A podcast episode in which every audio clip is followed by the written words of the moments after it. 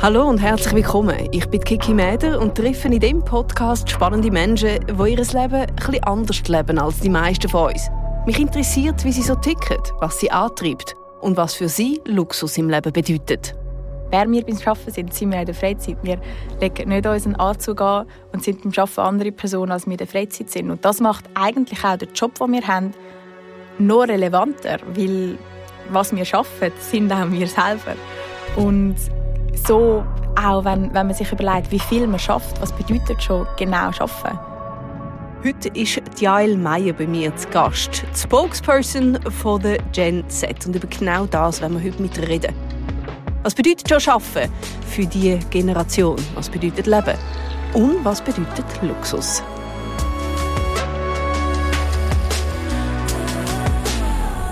Exploring Luxury. Der Podcast von Mercedes-Benz Schweiz. Alles ist möglich. Das ist Jael Meyer, ihr Credo, wo heute bei mir im Podcast ist. Herzlich willkommen, Jael. Danke vielmals. Ich freue mich sehr, zum da sein. Ich freue mich auch darüber. Du bist mit 14 Schauspielerin geworden, mit 17 Journalistin, mit 19 hast du dein eigenes Unternehmen gegründet. Mit 22 bist du jetzt äh, auf der Forbes-Liste 30 unter 30 und bald zweifache Mutter. Das heißt, du hast eigentlich in diesen jungen Jahren schon mehr erreicht wie andere in ihrem ganzen Leben nicht. ich meine, was heißt schon viel erreicht haben? Irgendwie habe ich einfach immer gemacht, was mich interessiert hat und das oder was ich wollte machen und das zieht sich so durch mein Leben durch. Aber wenn du jetzt so zurückschaust, denkst du schon, stehst du da selber, mit was für einem Tempo du einmal da durchs Leben gehst? Vielleicht ein bisschen. Also ich kann es mir auch gar nicht anders vorstellen, weil es ist, wie ich schon immer gelebt habe. Aber es macht auf jeden Fall Spass so. Man darf sagen, du bist eine Ausnahmeerscheinung, oder? Und dann nimmt einem natürlich von außen immer Wunder, woher hat sie das? Ist es ihr Umfeld auch, wie sie aufgewachsen ist, ihre Erziehung? Und darum haben wir einmal bei deiner Mami gefragt, was sind das jetzt für Sachen, die sie schon früher noch wahnsinnig gut können? Das hat sie gesagt. Oh, das nimmt mir jetzt Wunder. Schwierig zu sagen, weil sie ist wirklich bei ganz vielen Sachen gut war. Aber ja, doch, da fällt mir etwas ein. Also was ich so wirklich noch klein war, so drei, vier, haben die Kinder, also viel mit so anderen Familien, haben sie immer zusammen Zirkus gespielt gehabt.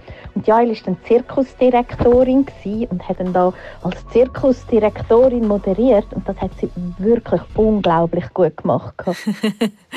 oh. Zirkusdirektorin? Fühlst du dich auch heute einmal ein bisschen als Zirkusdirektorin? Ein bisschen schon, ja. ich glaube, zum ersten Mal geübt habe ich das sicher mit meinen Brüdern. Die auch ein bisschen umdirigieren Genau, du bist mit drei Brüdern aufgewachsen in Fitznau am Vierwaldstättersee. Als einziges Mädchen hast du dich da einmal Mühe gehabt, um ein durchzusetzen? Ich glaube nicht, weil ich es nie anders kennt und gleichzeitig habe ich mir schon immer eine Schwester gewünscht. Ich hätte das schon lässig gefunden, jemanden haben, zum Kleider austauschen und so. Aber mhm. ich glaube, schlussendlich hat es mir mega viel gebracht, mit so viel Buben aufwachsen und mich lernen durchsetzen. Ja, du hast ja eine wahnsinnige Schlagfertigkeit, wie man auch sieht in den Interviews, ähm, wie du auch auf Social Media agierst. Meinst du, das hast du dir dort mal auch aneignen Mhm. Ich glaube, das kommt sicher auch von dort. Irgendwie kann man ja alles auf seine Kindheit zurückführen, wenn man sich anfängt, mit sich selber auseinanderzusetzen. Das stimmt, das stimmt. Wir haben eben das auch deine Mami gefragt und das hat sie geantwortet. Ist das schon so gewesen, wir hocken am Tisch, also auch heutzutage noch, oder? wir reden viel, wir haben immer viel miteinander geredet, wir haben über die verschiedensten Sachen miteinander geredet, aber ob das jetzt zu ihrer Schlagfertigkeit geführt hat, hm, keine Ahnung, sie ist einfach gescheit und ich denke, das hat vielleicht auch noch mit dem zu tun. Ja, Mami. Ja, da schwingt natürlich ein gewisser Mami-Stolz mit, aber man darf das auch ganz objektiv sehen. Sie ist einfach gescheit. Du hast eine Klasse übersprungen. Der Schulpsychologe hat bei dir einen IQ von 159 gemessen, um das ein bisschen in Relation zu setzen. Der Einstein der hat 160 gehabt und äh, Elon Musk 155. Du bist also da in einem schönen Umfeld. Trotzdem, wenn du zurückschaust, hast du nicht nur schöne Erinnerungen an die Schulzeit, hast du mal gesagt. Ähm, habe ich das mal gesagt? habe ich in meiner Recherche so ah. gefunden? Ähm, nein, ich meine, Schulzeit ich glaube, grundsätzlich eine, eine gute Schulzeit gehabt.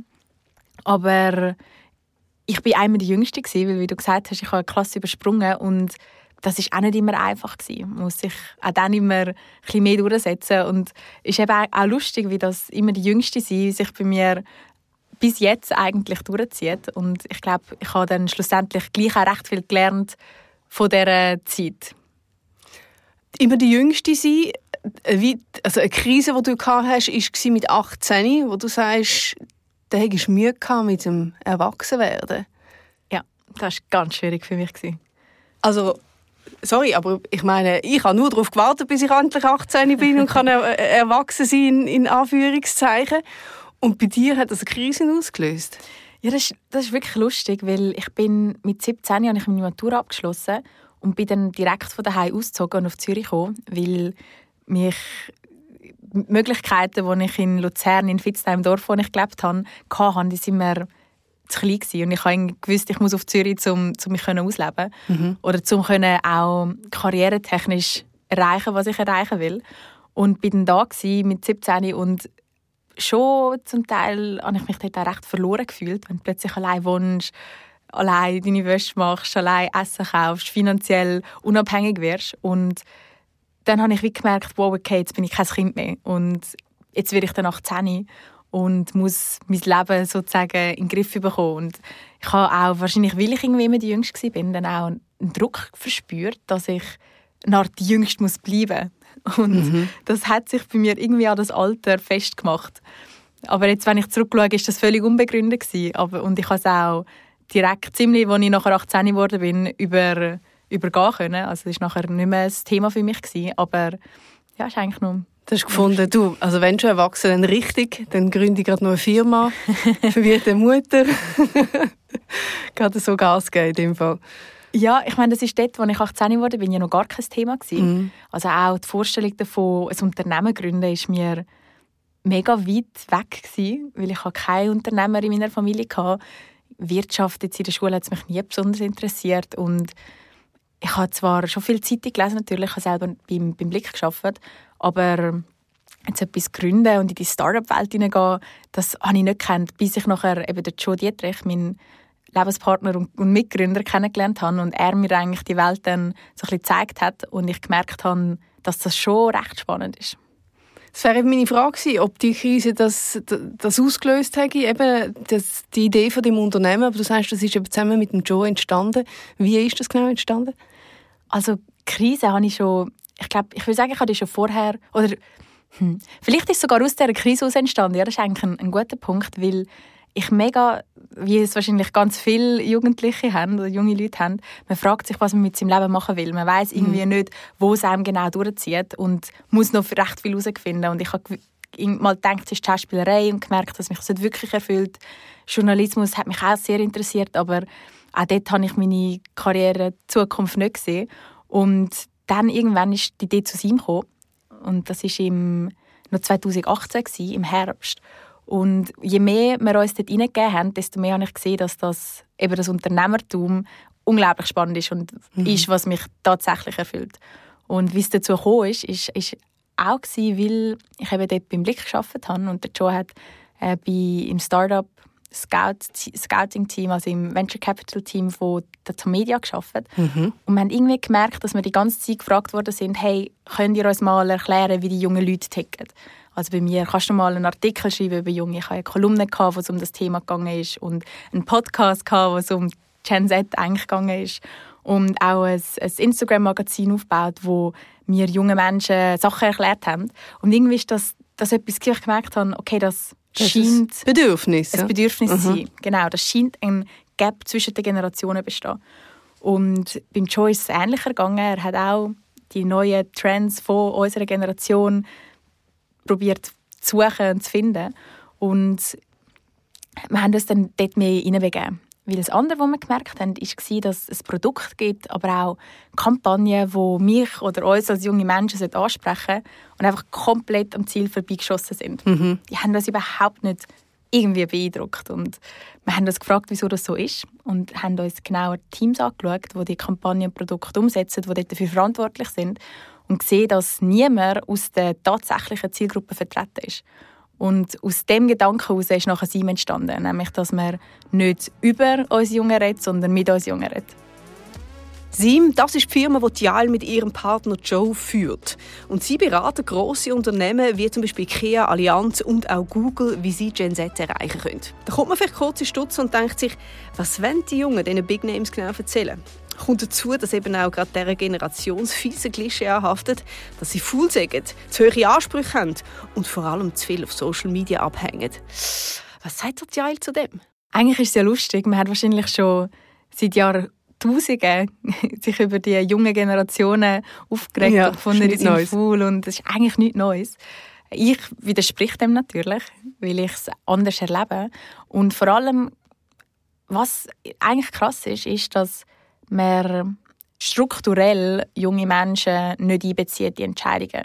Junge Menschen werden eigentlich strukturell nicht gehört. Und da ist unglaublich viel Potenzial, das verloren geht. Wieso strukturell nicht gehört? Wenn man sich zum Beispiel die Unternehmen anschaut, dann giltest du als junge Person Berufseinsteiger, du hast einen tiefen Lohn, du bist Praktikant, ein paar Jahre lang, dann musst du dich aufschaffen, bis du irgendwann mal kannst Verantwortung übernehmen kannst. Aber wenn man sich die heutige Zeit anschaut, dann haben junge Leute zum Teil Wissen und Erfahrungen, wo sie haben, weil sie jung sind. Also ist eigentlich das junge Alter auch Gerade ein Vorteil, wo eben dann leider nicht oft genutzt wird. Und da geht einfach Potenzial verloren. Und ich glaube, das sollte, sollte man, kann man sich als Unternehmen heute nicht leisten.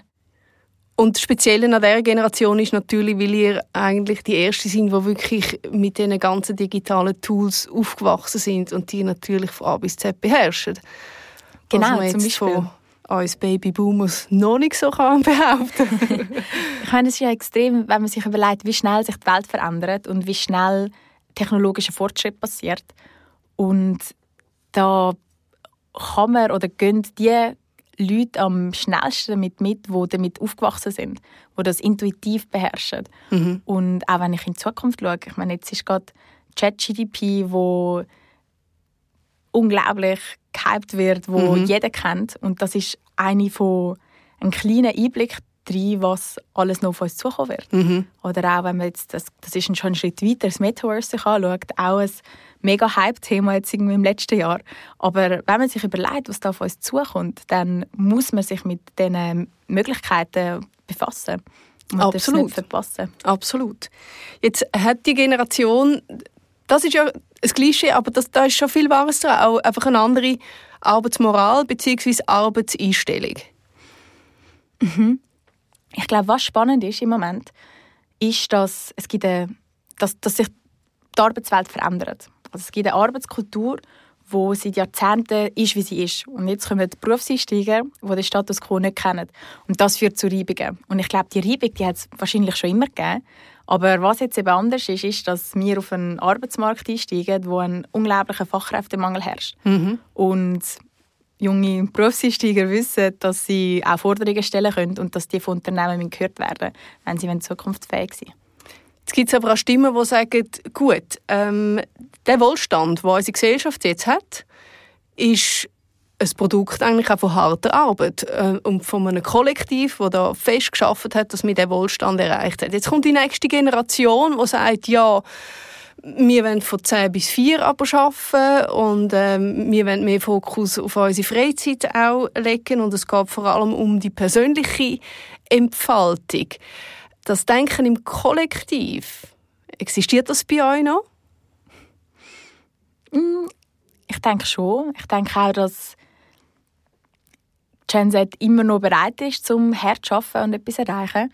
Aber vielleicht nicht mehr so, wie man es klassisch kennt hat. Zum Beispiel in einer Firma sich 20 Jahre lang aufschaffen und irgendwann mal CEO sein. Das ist nicht, was eine junge Person will machen und, und auch nicht macht. Also das sieht man ja auch, wenn man sich Zahlen anschaut, wie lange jemand Jungs beim Unternehmen bleibt.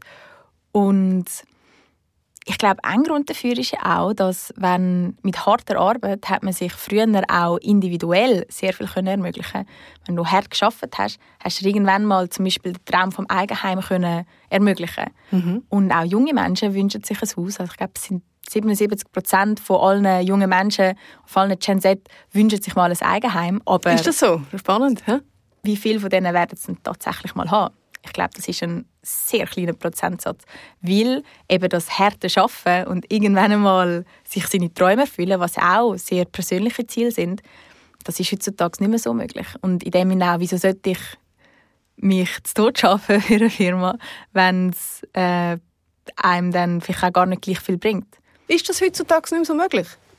Auf die Art ist es nicht möglich. Einfach weil der Wohlstand, der sinkt ja jetzt auch wieder. Also die Wirtschaft ist nicht mehr so schnell am Wachsen, wie es sagen wir, die Zeit war, wo meine Eltern zum Beispiel so alt waren wie ich. Das ist ja so. Aber als Individuum, also Erfolg, ist es Produkt von harter Arbeit. Am das Schluss, sicher, oder? ja. Das sicher, ja. Aber ich glaube auch da, was ist Erfolg? Also, ja, das ist auch spannend. Wie definiert ihr Erfolg? Ich denke, was sicher spannend ist, ist, dass Gen Z sich selber stark auch über ihren Job definiert.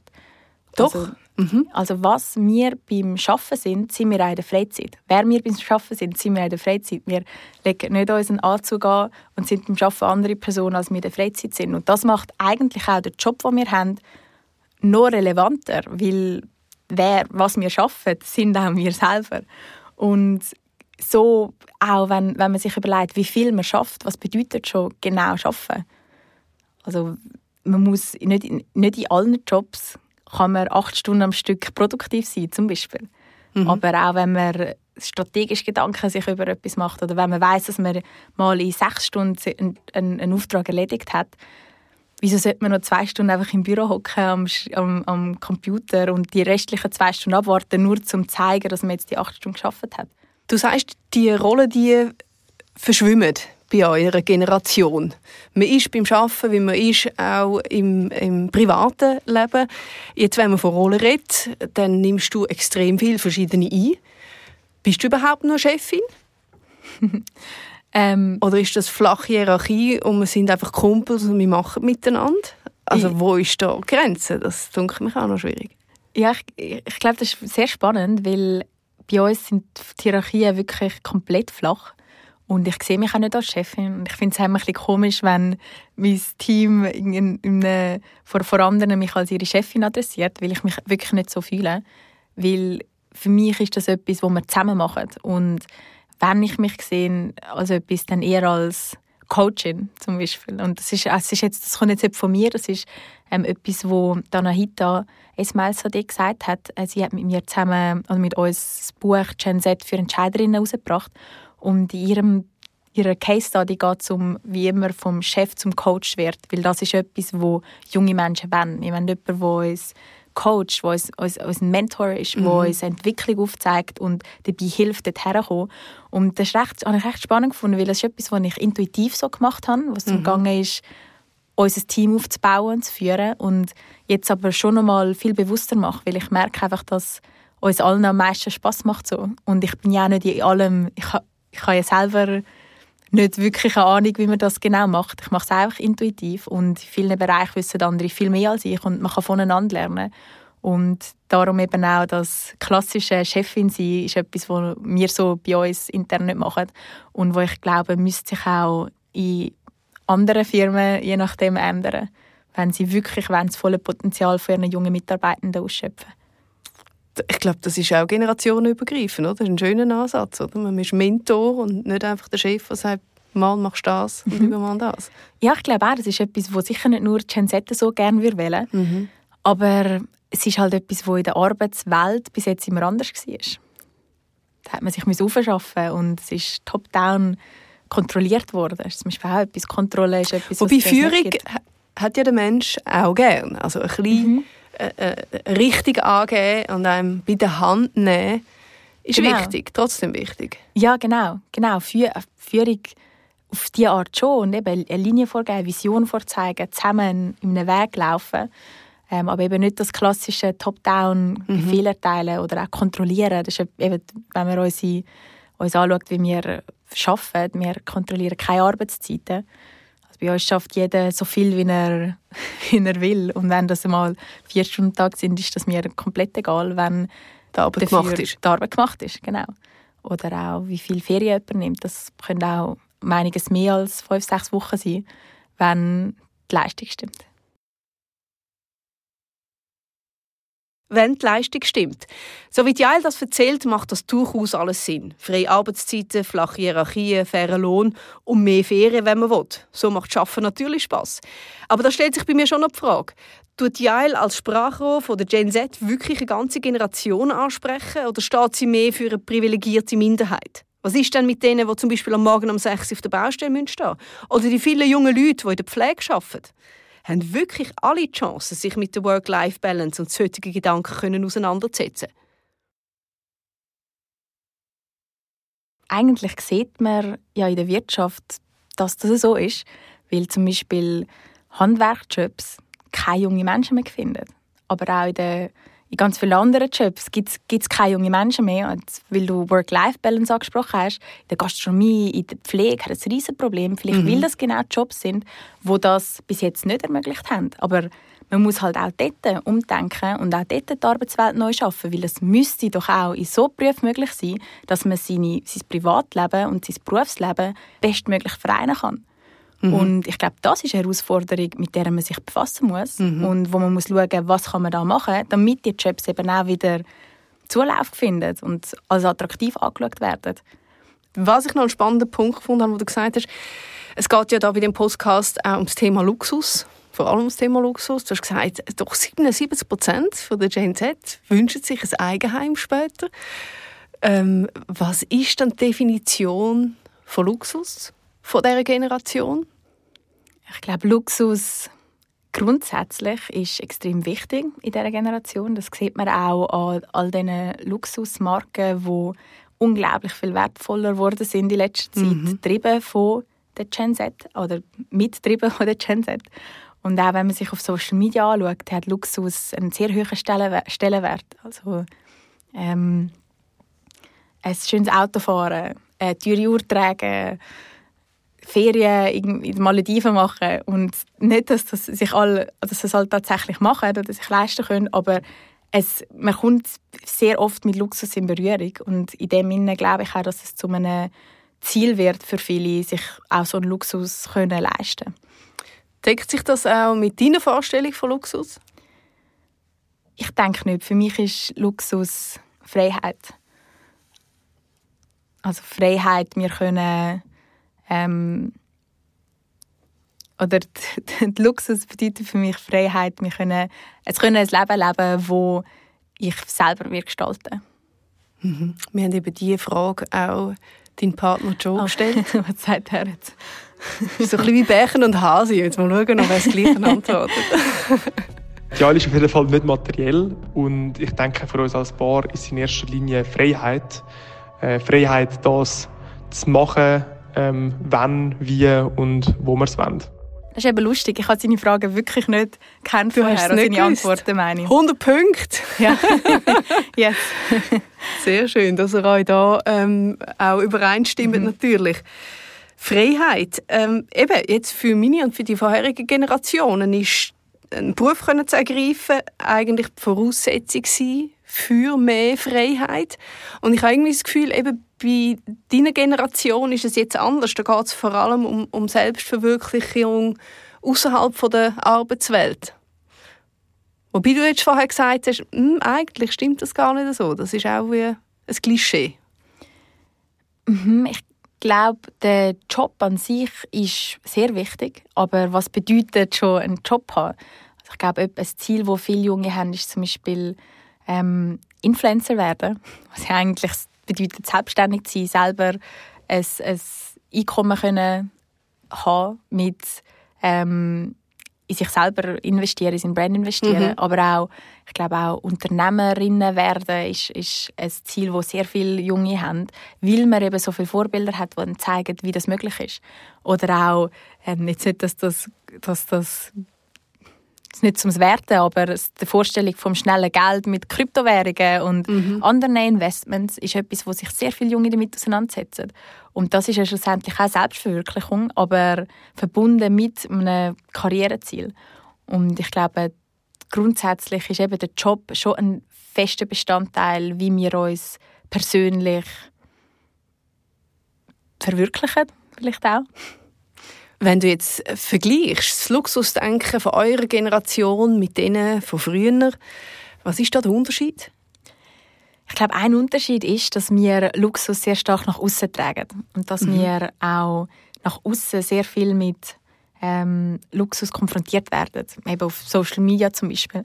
Also wir sehen, wir, unsere, alle unsere Vorbilder tragen Luxusuhren, nicht alle, aber, aber sehr viele von, von unseren Social Media Vorbildern zeigen den Luxus, den sie haben, zeigen, was sie haben. Ich glaube auch in dem etwas sehr Spannendes. Wir reden sehr offen über Geld. Wir reden offen auch mhm. über Lohn zum Beispiel. Mhm. Äh, und ich glaube, das kommt auch genau von dort. Man will wissen, wie teuer jetzt die Rolex war, wo noch irgendwelche Glitzersteine drauf hat, wo sein Lieblingsrapper trägt, zum Beispiel.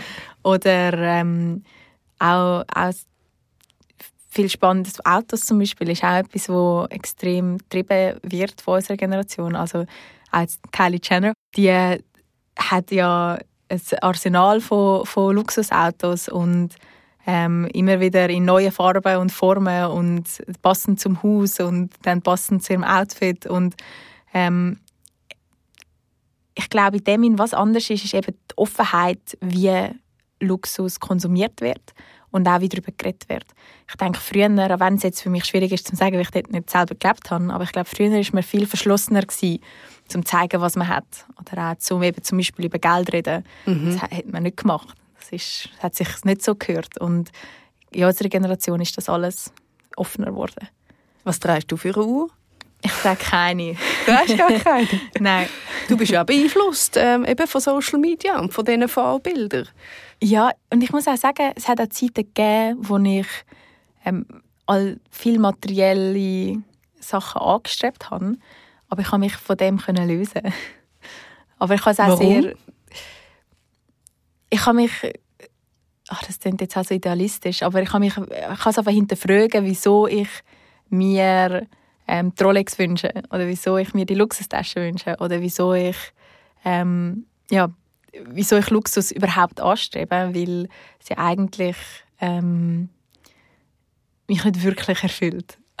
aber ja, ich glaube, ich bin einfach, ich bin wirklich einfach nicht so materiell. Aber ähm, was wenn du, äh, ihr verdient gut Geld mit ihm, oder? Sie läuft erfolgreich, das Unternehmen. Was äh, gönnst du dir? wenn du einmal etwas gönnst? Ich gönne mir Erlebnisse, wie zum Beispiel Ferien. Das machen wir dann auf höherem Niveau, findet ihr? Das haben wir uns verdient. Jetzt auch nicht. Wir gehen jetzt nicht irgendwelche Luxusresorts oder wir gehen jetzt nicht in die Malediven. Ähm, aber wir, wir essen gut, wenn wir in der Ferien sind. Oder wir, wenn, der, wenn der Flugpreis halt ein bisschen teurer ist, weil wir sehr spontan buchen, dann ist es auch nicht so schlimm. Mhm. Und ich glaube, so. Lieber als eine schöne Uhr lieber als ein Ingenieur. Aber ich möchte jetzt auch nicht, dass er mich auf dem festnagelt, falls ich doch nein, mal in einer schönen Uhr rumlaufe. und die möchte ich dir von Herzen gönnen. Absolut okay. Und Aber man ich glaub, entwickelt sich ja auch. Es gibt ja Phasen so und so. Ja, das stimmt. Das stimmt. Und ich glaube eben auch diesbezüglich zum Beispiel bin ich wahrscheinlich nicht repräsentativ für meine Generation. Aber weil denen ist, eben auch wie man nur schon an den Zahlen sieht, Luxus schon viel wichtiger geworden. Und du hast Social Media angesprochen, wo natürlich da auch einen großen Einfluss hat äh, auf deine Generation, ähm, auf das Thema Luxus auch. Du positionierst dich dort sehr klar, sehr bewusst, auch sehr oft auf verschiedenen Plattformen. Hast du da eine Strategie, wie du mit deinen Public-Personen umgehst und was du privat haltest? Mhm. Oder bist du da völlig frei? Nein, ich bin schon, ich bin eigentlich recht privat, würde ich sagen. Ähm, aber auch Social Media ist für uns schon auch sehr strategisch. Also was auch da spannend ist, wo wir vor drei Jahren gegründet haben, haben wir als allererstes angefangen auf LinkedIn zu posten. Und wo der Joe mir zum ersten Mal von LinkedIn erzählt hat, habe ich das ein bisschen absurd gefunden, die Plattform. Das ist doch, wo mein Papi einen Job sucht, wenn er mhm. etwas, etwas Neues sucht oder wo ist mir, es ist mir ein Lebensweg, den ich nicht so kennt habe. Und dann sind wir dort mehr reingegangen und gemerkt, dass das doch auch eine sehr spannende Plattform ist. Und jetzt in diesen drei Jahren hat sich auch recht viel noch entwickelt. Auf LinkedIn ist die ist recht viel relevanter geworden. Und ist aber auch für uns businesstechnisch natürlich sehr spannend. Also es ist nicht das klassische Social Media für uns, aber ich würde sagen, dort bin ich auch am aktivsten drauf, aber habe ich auch die grösste Reichweite. Und auf anderen Plattformen wie ähm, Instagram oder TikTok bin ich eigentlich viel privater. Ähm, du bist ja auch Top Voice, LinkedIn Top Voice. Mhm. 2022? Ähm, zweimal aber. Zweimal hintereinander gewesen, gell? Auf jeden Fall. Und auf LinkedIn hast du auch, da muss ich jetzt auch darauf sprechen kommen, deine zweite Schwangerschaft ähm, kommt da und hast einen rechten Shitstorm kassiert für das. Ich jetzt nicht Shitstorm nennen. Wie würdest du es nennen? Ich finde, es ist unglaublich viel Positives passiert. Ich finde, es ist von den Medien als Shitstorm dargestellt worden, mhm. weil Shitstorm besser klickt, als wenn man einfach von einer Schwangerschaft redet. Aber es hat natürlich auch viele negative Stimmen gegeben, sagen wir es mal Und sehr so. viele Reaktionen, oder? Sehr viele mhm. Reaktionen. Mhm. Ich würde sagen 80 Prozent oder 90 Prozent positiv.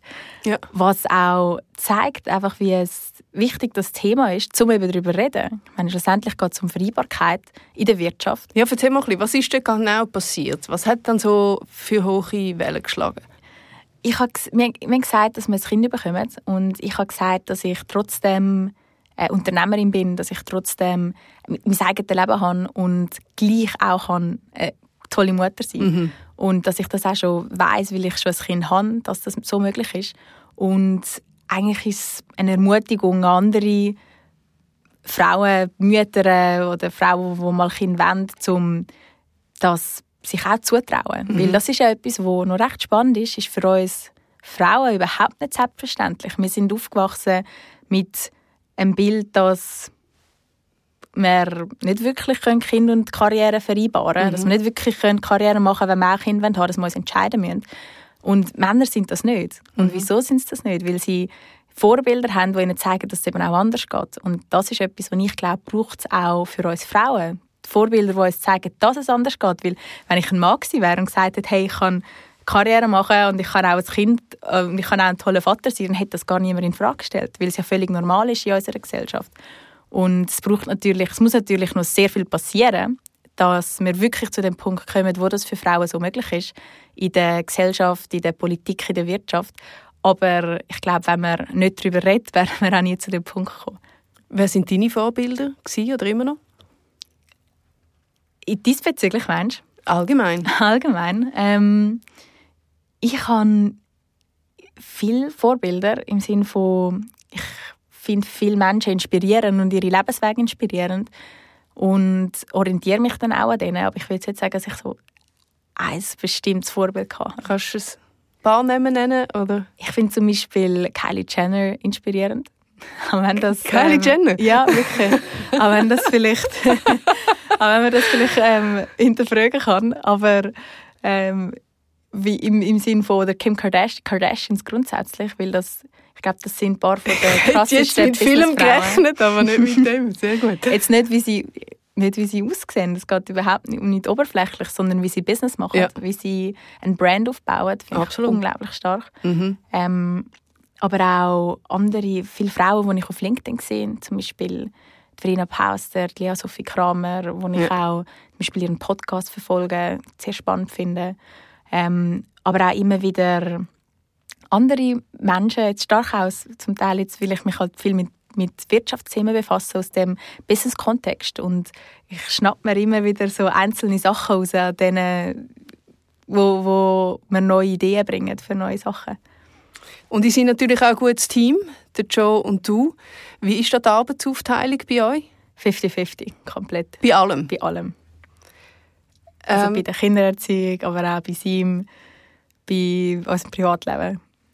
Alles 50-50. Wir haben ihn also. eben auch gefragt, wie machen die das? so viele verschiedene Rollen, wie bringt man die unter einen Hut? Oder tut man das bewusst trennen? Das ist seine Antwort. hey, ganz ehrlich, ich glaube, es ist so viel, ähm, das gehört zusammen. ähm, aber trotzdem trennen wir es natürlich auch dort, wo es wichtig ist. Und das geht nur mit, der, mit System, mit einer Struktur, wo wir uns, muss ich sagen, äh, auch recht gut daran halten. Was ist das für ein System? Kannst du das mit uns teilen? ich glaube, das bräuchte ich auch. das ist recht spannend. Als wir älter geworden sind, haben wir plötzlich gemerkt, wie wichtig unsere Zeit ist. Mhm. Und wir sind, haben angefangen, so viel strikter mit unserer eigenen Zeit umzugehen. Also wirklich nur noch Sachen machen, wo ich sage mal direkt einen Sinn haben, weil man sich mit einem Kind plötzlich nicht mehr leisten kann, mal die und die Person treffen, weil es könnte ja etwas daraus entstehen und die kann dann doch noch machen, weil man weiß ja nie. Und sonst sind wir immer, ein bisschen getrieben und haben alle Möglichkeiten, die uns die Welt irgendwie gegeben hat, nutzen und ergreifen. Aber ich glaube, das hat sich extrem zum Positiven nachher verändert, weil wir jetzt wissen, wenn wir eine Stunde etwas abmachen, ist das eine Stunde, wo wir nicht mit unserem Sohn sind, zum Beispiel. Und ähm, jetzt sind wir, arbeiten wir auch recht stark mit einem System, das der Joe gemeint hat, wo äh, beinhaltet, wann genau schaffen wir, was sind unsere Arbeitstage, wann hören unsere Arbeitszeiten auf und dann auch wirklich einen Cut machen, wenn es nicht immer einfach ist mit einem eigenen Unternehmen, aber dann wirklich probieren einen Cut machen und uns voll aufs Familienleben konzentrieren. So wie die beiden erzählen, tun es wirklich so, dass mit guter Organisation alles möglich ist. Doch das ist mir irgendwie zu einfach. Gerade mit kleinen Kindern und einem fahrenden Job kommt man früher oder später an seine Grenzen. Wie gehen Sie mit solchen Momenten um? Durchstehen. Äh, ich glaube, das gibt es in, in, allen Leben, im Leben von, von uns allen. Und ich glaube, wenn man dann in so Situationen ist, ist es zwar schwierig, um sich das im Kopf zu behalten, aber irgendwann geht es wieder bergauf und das Zeug wird wieder einfacher. Das haben wir den Joe eben angefragt. Gibt es Momente, wo ihr an eure Grenzen kommt? Und er hat gesagt... Die Momente gibt es auf jeden Fall. Und ich glaube, gerade dann ist es so wichtig, zum erstens zu wissen, was einem wirklich wichtig ist und wo man her will. Und zum zweiten sich spüren, dass man dann eben die richtigen Entscheidungen trifft und mehr Raum schafft, um wieder, ich sage mal, auf die richtige Spur zu kommen und nicht bei sich zu sein. Gut gesagt. ist das approved? ist approved so. Ja, und das machen wir zum Beispiel mit bewusst Ferien. Das ist auch etwas, was wir nicht so gemacht haben, wo wir, wenn, wenn wir, wo wir gegründet haben jetzt aber seit letztem Jahr immer wieder, immer wieder machen. Wir kommen jetzt zum Beispiel auch aus einer Woche Ferien in Portugal, wo wir wirklich gar nicht geschafft haben. Und da kommt man mit so einer neuen Energie wieder zurück, wo unglaublich wichtig ist. Und das bringen die Herren selber als Unternehmer selbstständig mit einem Team, dass ihr wochenlang nicht arbeitet? Ja, wir bringen es her. Ich, ja. hätte, auch, ich hätte es auch nicht geglaubt, wenn, wenn, wenn ich mir das selber vor einem Jahr gesagt hätte, hätte ich es mir nicht geglaubt, aber es, es geht. Und dann noch mit Jane Settler, ja. wie man dann so nachsagt, oder? dass wenn bei ihnen dann Feierabend ist, ist Feierabend, egal ob es irgendeine Deadline gibt oder einen Pitch noch zum Einreichen. Ja, das machen wir, wir machen das schwer so. Feierabend ist Feierabend. Gut. Dann sind die ja alle im Denken gleich, im gleichen Boot, dann sollte es dann funktionieren. Er sagt auch noch, eben, äh, wichtig ist zu wissen, was ist wichtig für einen, wo will man hin? Wo wollen wir hin? wir wollen Oh, das ist jetzt, das ist jetzt schwierig. Ähm, jetzt auf Karrieresicht kann ich es nicht so genau sagen, weil es äh, zu weit gehen würde. Aber persönlich, wenn wir ein selbstbestimmt und freies Leben leben und das natürlich verbinden mit unseren beruflichen Zielen was nicht immer einfach ist, aber ich glaube, es ist möglich. Und privat? Das zweite Baby ist unterwegs. Ich glaube, was da die Zukunft bringt. Ja, ist eben lustig. Alle sagen, ein Kind ist kein Kind, sobald man mal ein zweites hat. ich bin jetzt mal gespannt, wie das wird, wenn wir unser zweites haben. Ähm, und nicht wir immer noch so locker durch die Welt spazieren. Aber ich bin sehr zuversichtlich. das bin ich also auch. Ja, Messi, viel, viel mal für das Gespräch. Äh, es hat mega Spass gemacht. Danke für deine Offenheit. Danke vielmals. Alles, alles Gute dir und deiner jungen Familie. Danke vielmals, hat Spass gemacht. Yes. Das Gespräch zeigt auf, die Jael entspricht allem anderen als dem Klischee von einer arbeitsscheuchen Gen Settlerin. Sie hat ganz klare Vorstellungen, was sie für sich und ihre Generation will. Schon fast etwas Aktivistisches. Aber sind es eben doch nicht genau die Art von Menschen, die mit ihrer Passion und ihren Visionen Veränderungen können in Gang setzen können? Was wir auch gehört haben, ist, materieller Luxus sagt ihr nichts. Mal schauen, ob das bei uns beim nächsten Gast auch so ist. Bis zum nächsten Mal. Exploring Luxury. Der Podcast von Mercedes-Benz Schweiz.